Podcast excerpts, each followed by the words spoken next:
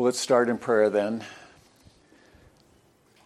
Father, I thank you, eh, as always, for bringing us together and giving us the opportunity to gather in your name, in the life that we have in Christ, and the shared union that we have in the Spirit.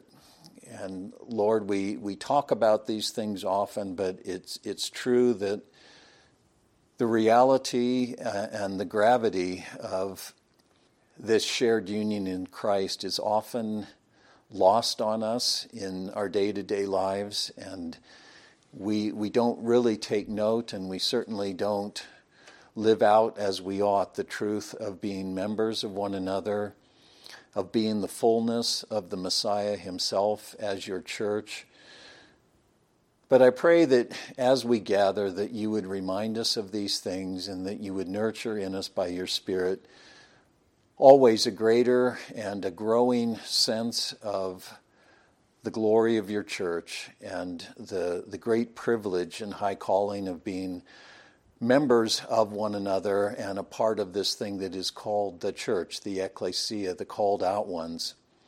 And Father, help us to be faithful in that calling, not only with one another, but uh, as the believing community in the world. Your people gather all over the world in, in congregations, and that is a good and a, and, a, and a right thing. But may our communities of believers testify to the world as you intend uh, that the Messiah has come, that Christ has done this work of renewal and cleansing and in gathering, and that as we live out his life in the world, the world will understand all of what he accomplished, the meaning of his coming. As we are one, as you and the Son are one, the world will understand. So, as we gather in your name and we gather in that shared life, I pray that you would give to each one here a mind to understand hearts that are drawn towards you. Free us from distraction. Free us from whatever would keep us from worshiping you in spirit and in truth as we gather together in this time. So instruct us and encourage us. Draw us more tightly to yourself. We ask these things in Jesus' name. Amen. Last time we considered uh, the interval from Israel's deliverance from Egypt, the Red Sea episode, uh, to the arrival at, Mount Sinai, and we saw that that period brought about a series of tests for Israel in which Israel was tested, but in which they also tested God Himself. And the test pertained to the nation's faithfulness. Would they indeed be faithful to their God? As he would be faithful to them. And remember again, the context for that was God's own declaration that Israel was his uniquely beloved son.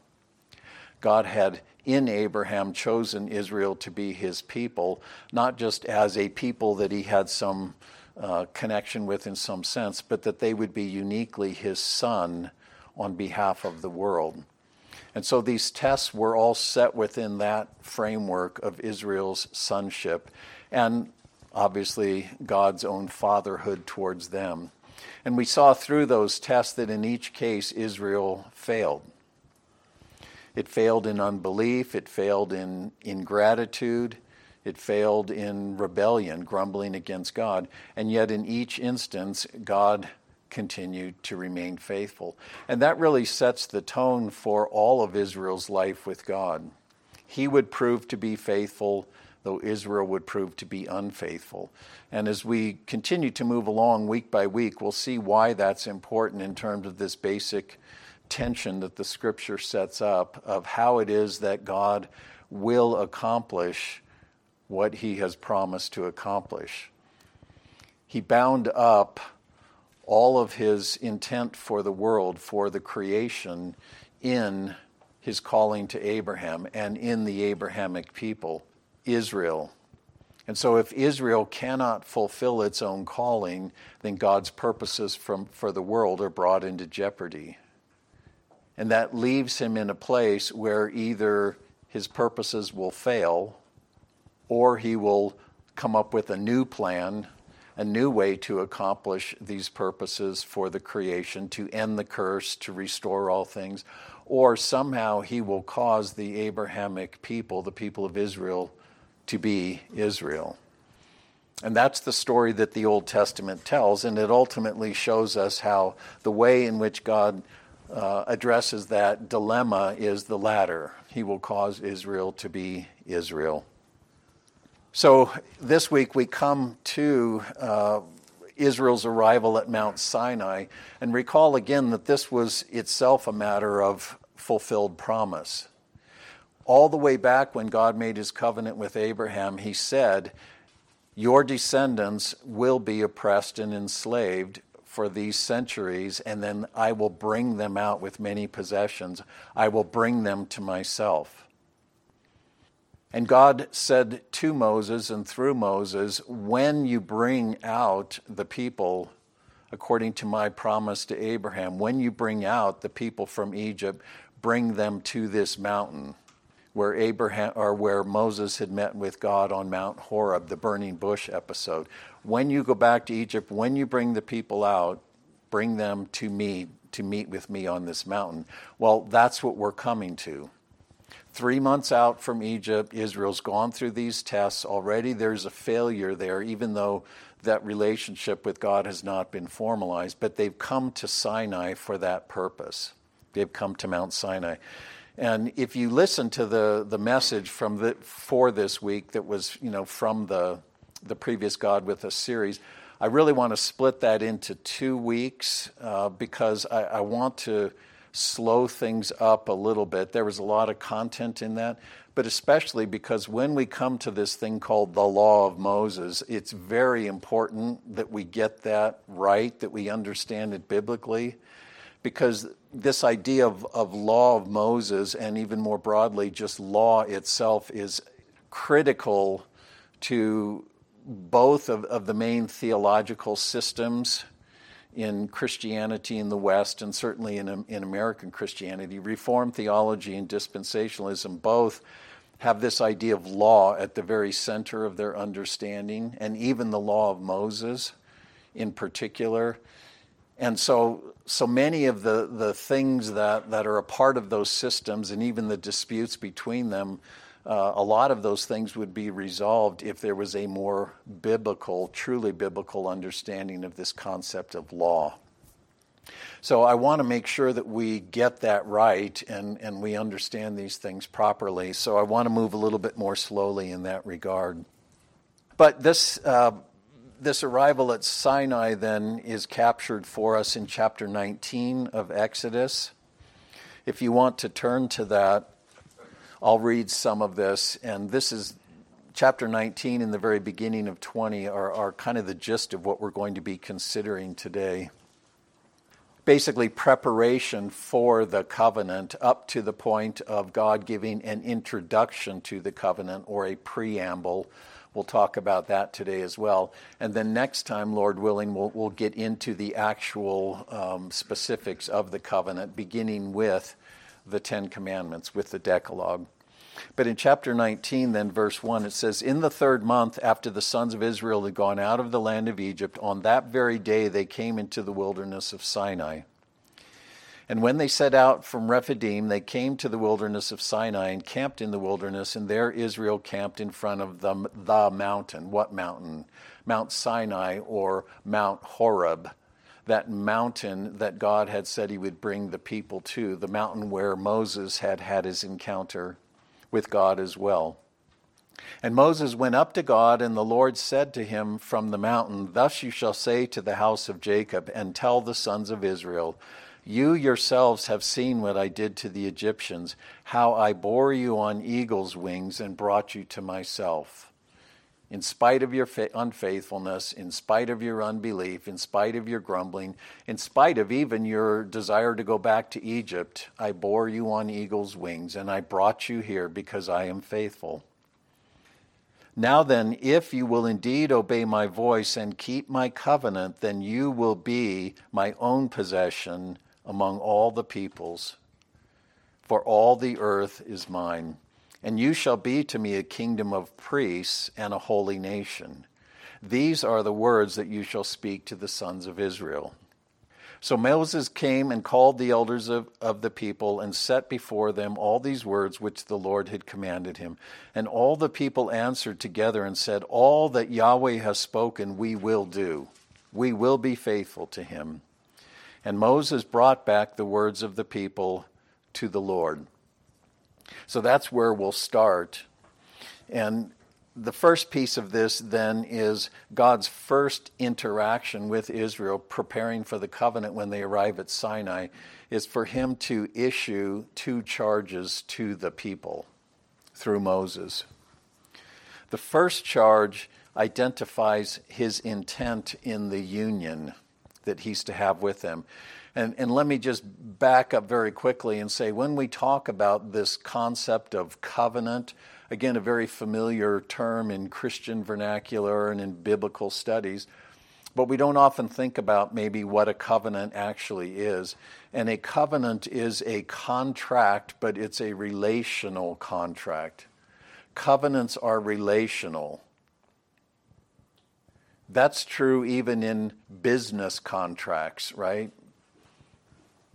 If you sign a contract, uh, you know, as a business with a customer, it's relational. You say, well, no, it's business. It's about my job. Well, it's relational in the sense that that contract defines the two parties, or at least the parties to that contract. It could be more than two parties, but specifically the relationship between them. It might be, you know, again, a contract to say, okay, I'm going to do this plumbing work for you or whatever. But you, you, relate two parties together in a defined and a prescribed way. They're related to one another. And a covenant, a contract, will always have the definition, the prescription, the sanctions, and even the rewards attached, you know, the, the, the positives and the negatives attached to that relationship. I will perform this service for you. I, this party, hereafter referred to as this, and you, this party, hereafter referred to as this. I will do this in return for this. And if you fail, then this will be the sanction. And if I fail, that right? That's the way contracts work. Well, biblical covenants are the same way. They're relational. Why do I say that? Well, as we'll see, the law of Moses is a covenant, it's relational.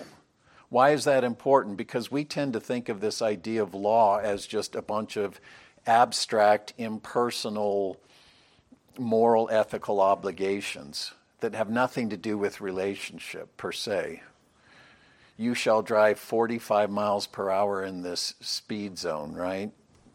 That has nothing to do with a relationship between two parties in any kind of direct way. So, this covenant into which Israel will be entering is a relational device. It's establishing and formalizing a relationship between God and Israel. So, bef- before they even get to the point of the forming of that covenant, God is laying some groundwork for it. And the first thing that he does is he reveals through Moses the intent in forming that relationship or ratifying, confirming that relationship. Israel is his elect son. That's already been made known to the people of Israel. And in that way, they are his unique possession. Israel is my firstborn my only begotten Son. And that uniqueness, Israel as uniquely the possession of God for the purpose of being a kingdom of priests and a holy nation. What is priesthood about? Mediation. Priests themselves are mediators between two or more parties. Israel is to be a priestly people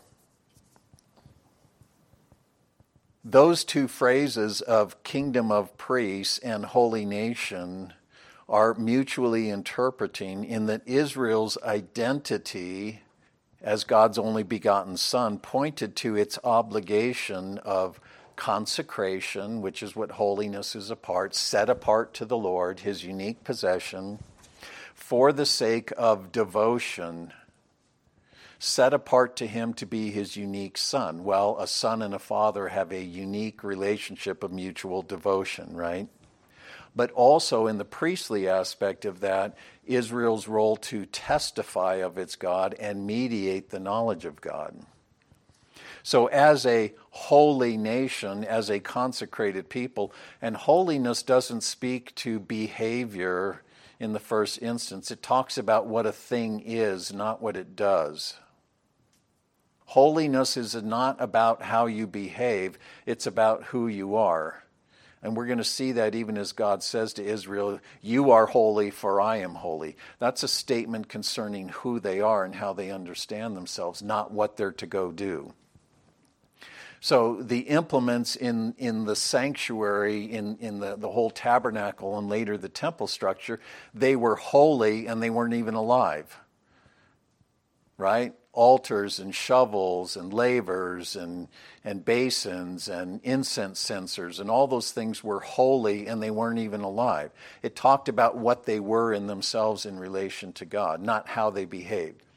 So Israel, as a holy nation, is set apart to God. They belong entirely to Him. They're consecrated to Him. And as a holy nation, then in that way, Israel could fulfill its Abrahamic vocation.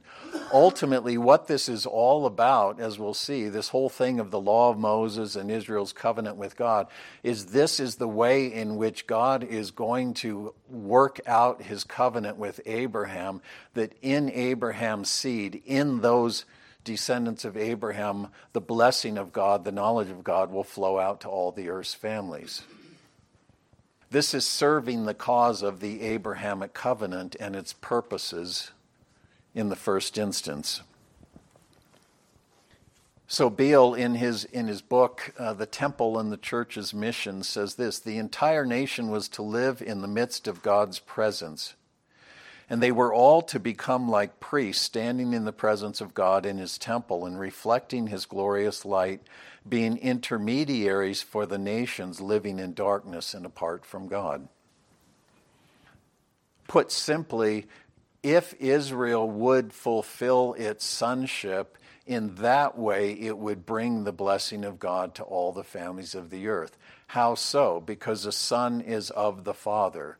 When a son conforms to his sonship, when you see the Son, you see the Father.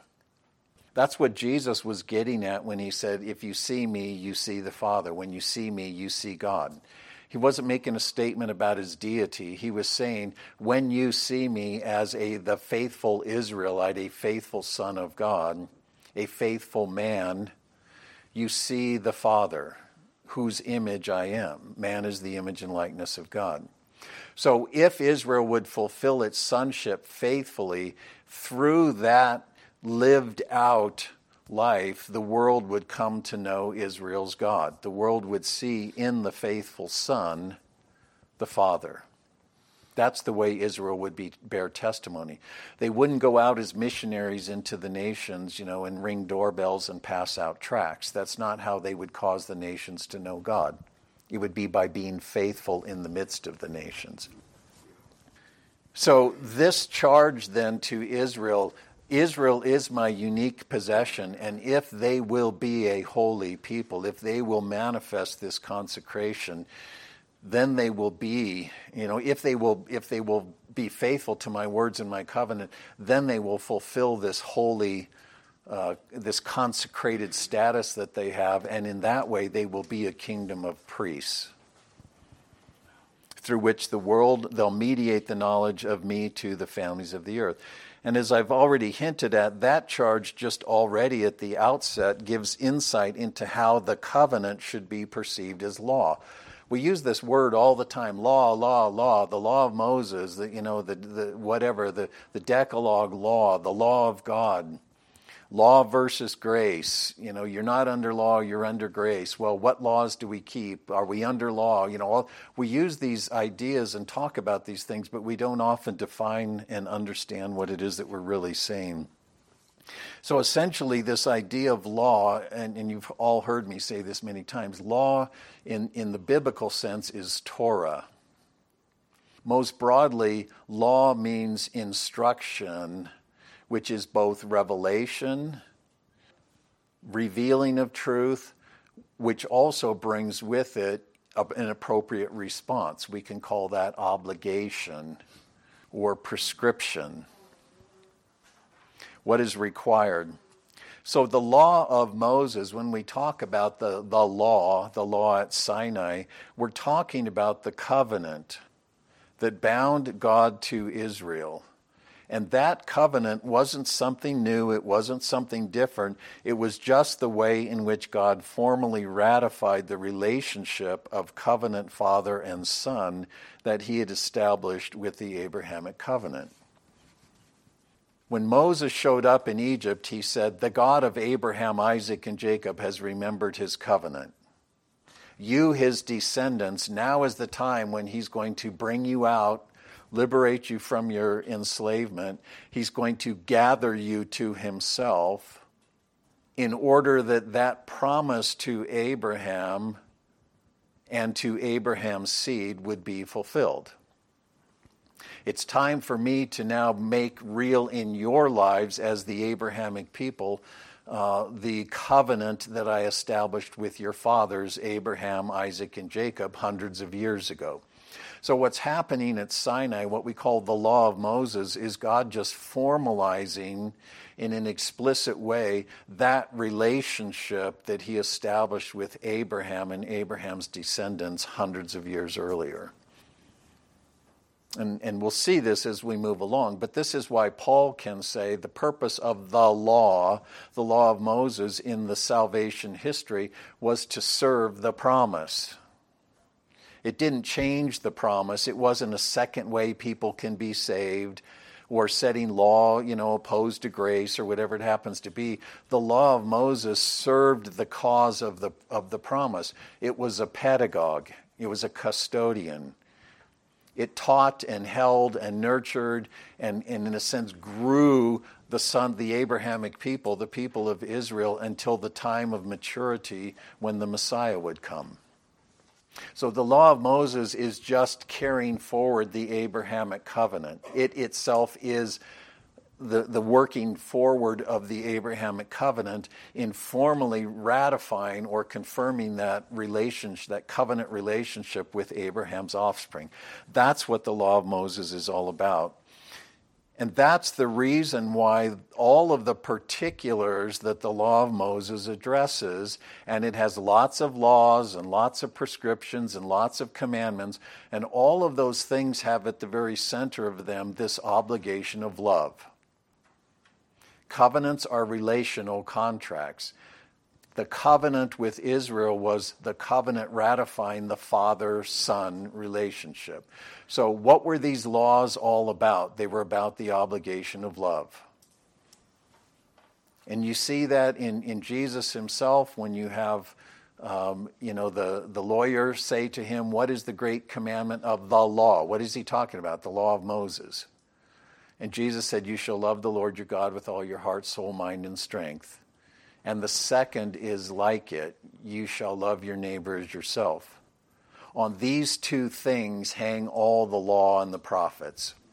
This is what the law was all about. And Paul says the same thing in Romans 13 when he says any commandment you can name, and he cites uh, you know, several commandments from the Decalogue, the Ten Commandments. But he says any law, any law that you can cite that God has given, it has its, its, its fullness, its true significance, its ultimate significance in the obligation of love. And that's exactly what we would expect if indeed the law of Moses ratifies the relationship of covenant father and covenant son. So, what's my point? The law of Moses was not about God throwing out a bunch of rules and regulations, you know, moral uh, obligations and ethics, you know, just a bunch of kind of abstracted commandments, hoops for, for people to jump through or, you know, to conform to some abstract moral standard. This was the way in which Israel would live out its sonship. In other words, the law of Moses, in all of its particulars, said, here's what it looks like for you to be my son. Here's what it looks like for you to live faithfully as a son with me, and me to live as a father with you. And one other way in which I can show that very easily is that the, the Old Testament treats Israel's law breaking as what? Relational unfaithfulness, as adultery. It doesn't say you've broken this statute, you know, here's your punishment, 50 days in jail or whatever it happens to be. Israel's law breaking was relational unfaithfulness. Israel was a harlot. Israel was unfaithful. And you see this if you read in, in Ezekiel 16 and 23 in particular, you have two sisters, Oholah and Oholibah, Israel and Judah at that point, right? The two separate sub kingdoms. And they're treated as absolute harlots. You see this in Hosea's prophecy as well. Chasing after other lovers, right? And chasing after other gods. It's always relational infidelity. That tells us then at the very basic level what God intends by this idea of law and our, and our obligation to it. So, the last point then in that regard is that righteousness under the Mosaic law isn't compliance with, you know, just commandments or rules or statutes in some kind of abstract, uh, you know, impersonal way, but relational faithfulness. Righteousness is relational faithfulness. And that was part of Israel's own condemnation that Jesus got at, and that even Paul acknowledged, is that it was possible to be blameless under the law in a certain sense and yet be a blasphemer. You could, in a sense, honor God with your words and your works and your deeds, and yet be distant from Him, be hostile in your heart. Jesus ends the Sermon on the Mount speaking to his Israelite audience, and he says, Many in that day will say, Lord, Lord, we prophesied in your name. We cast out demons in your name. We did lots of works in your name. And I will say to them in that day, Depart from me, you lawbreakers. I never knew you. So it's a, it's a way of thinking about this idea of Torah, and particularly as the law of Moses as a covenant, uh, that I think is fundamentally important, even as we would come to see how Jesus himself then embodies the covenant and how he fulfills the law in the New Testament sense of speaking of that. Very commonly, when we say Jesus fulfilled the law, we say he kept all the commandments, he kept all the rules. You don't. You've broken all of God's laws. Jesus kept all of the laws. Therefore, if you believe in Him, that perfection under the law in that sense gets put into your account. That's how we're kind of taught to think about it, and it really doesn't get at the biblical idea. So, the first charge then that God gave identified Israel's identity and its calling under the covenant that was going to be ratified. And that provided the framework for their understanding of their obligation of, of, of obedience. What would it mean for Israel to be obedient? And at the outset, they responded by committing themselves to be faithful. We read that. All that the Lord has required of us, we will surely do. Well, that then becomes the foundation for the second charge that God issues to them. This is before even the covenant starts to unfold. And the second charge is the terms by which they will encounter him. They've come to Sinai to meet with their God to have the covenant relationship confirmed, and God gives them the terms of that encounter. And interestingly, God commands them to consecrate themselves, to set themselves apart, in a sense, to Him for three days by washing their clothing and abstaining from any kind of sexual con- contact. So, verse 9 And the Lord said to Moses, Behold, I shall come to you in a thick cloud in order that the people may hear when I speak to you.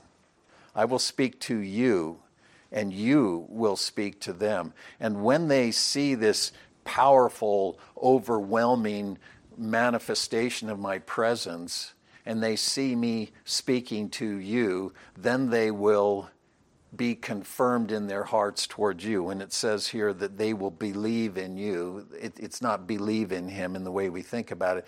It's that they will, they will be convinced that you are my man, that you are the mediator between me and them. And Moses went and told the, peop- the, the words of the people that they, when he went and took it to them, they, you know, obviously embraced this. He took it back to the Lord, is the idea. Then the Lord said, Go to the people and consecrate them today and tomorrow. Let them wash their garments and let them be ready for the third day. For on the third day the Lord will come down on Mount Sinai in the sight of all the people. And you shall set bounds for the people all around, saying, Beware that you do not go up on the mountain or touch even the border of it. Whoever touches the mountain will surely be put to death.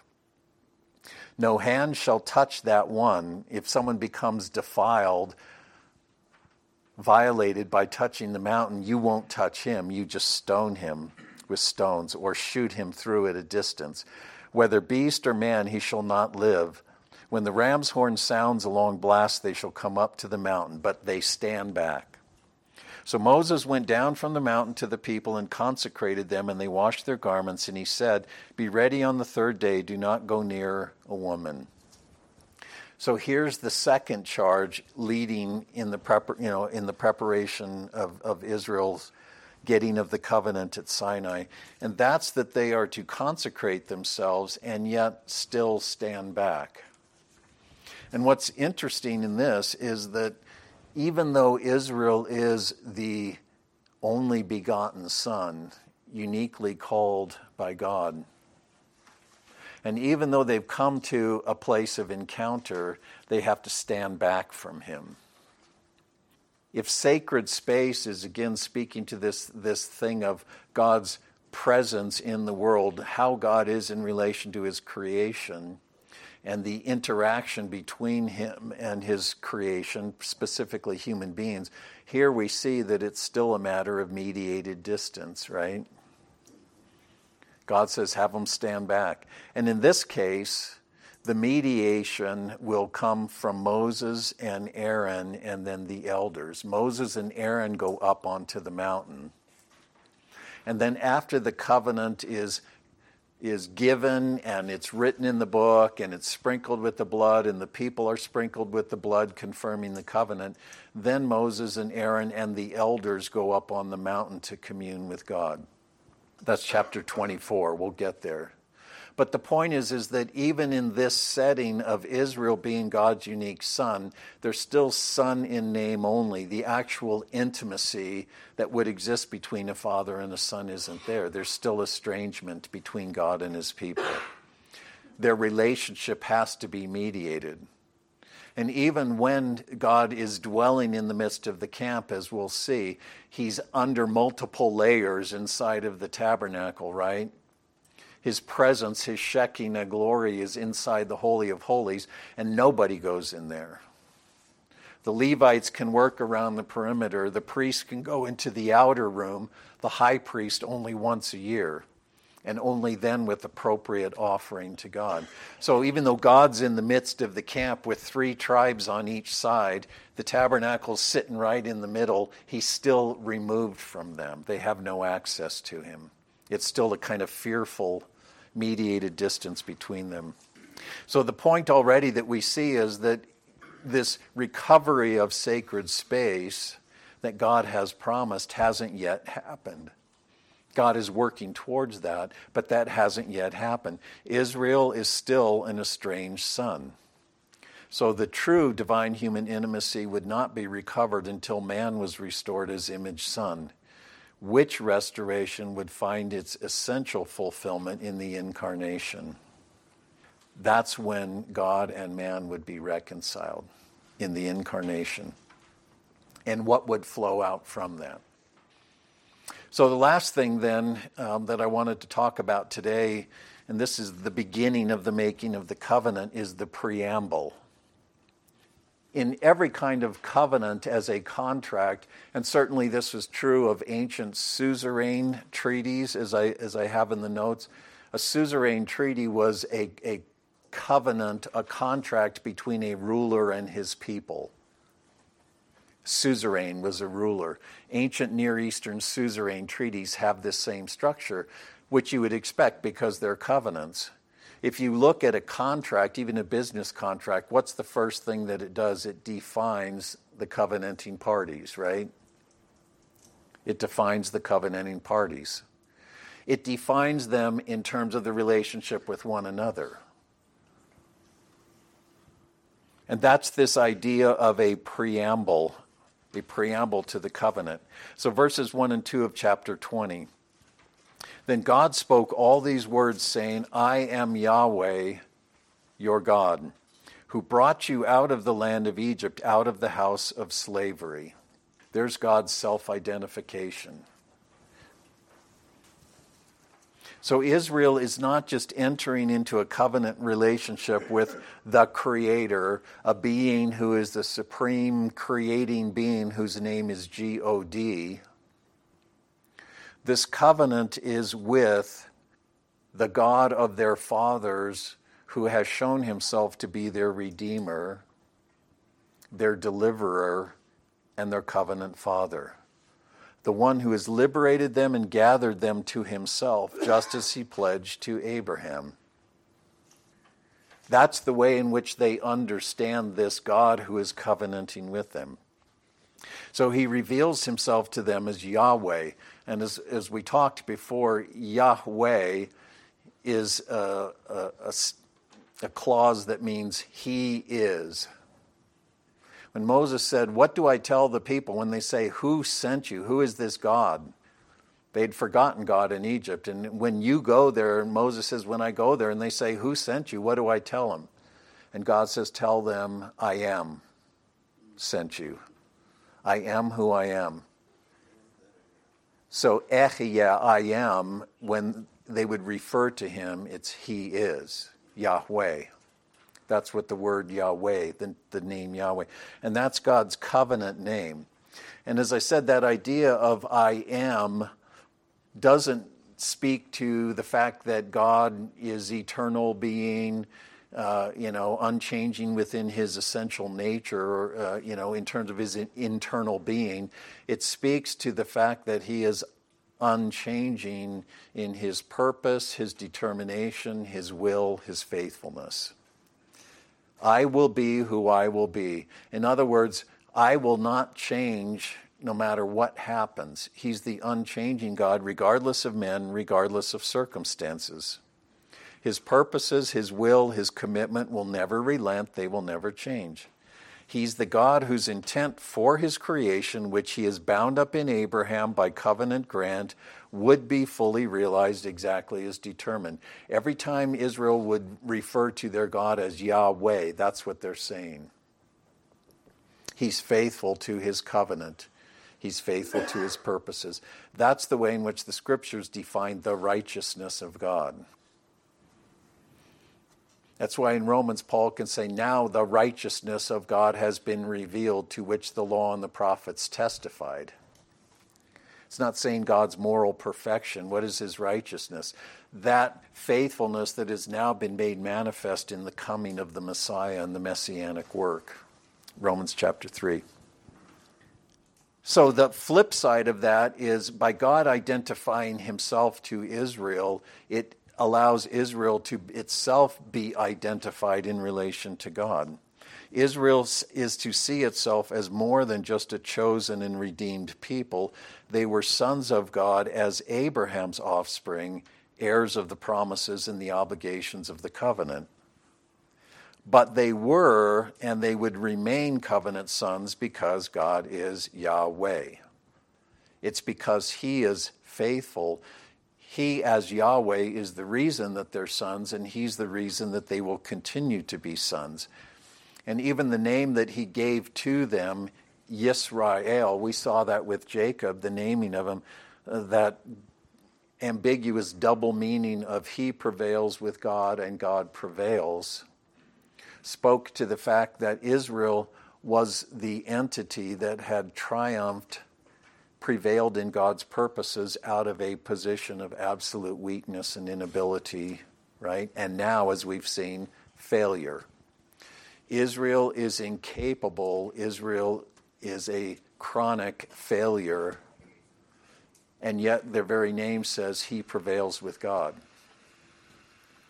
The point is already we're to see that somehow Israel, as the Abrahamic people, will prevail to see God's purposes fulfilled, though they are unable, though they are a chronic failure. And the rest of the salvation history, the rest of Israel's history, just bears that out over and over and over again. Israel will fail.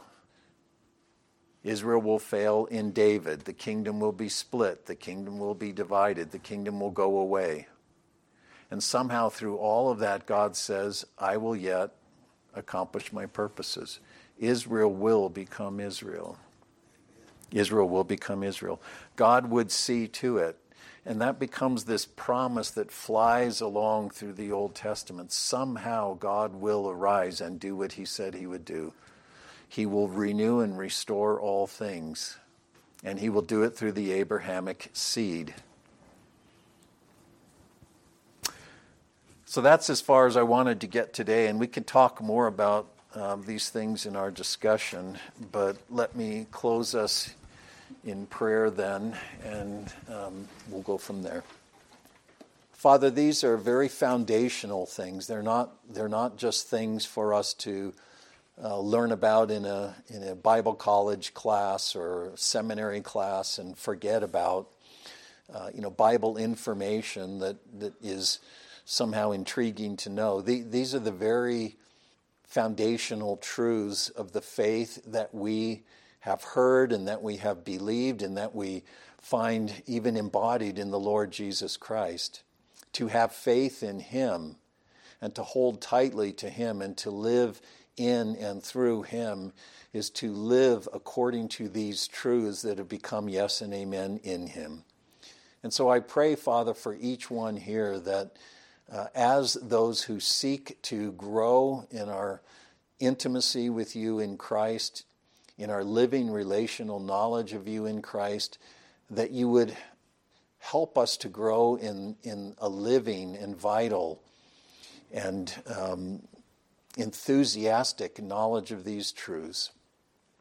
They are the things that animate us. They are the things that inform even our understanding of ourselves. They are the things that tell us what it means to be Christians, what it means to be sharers in the Messiah.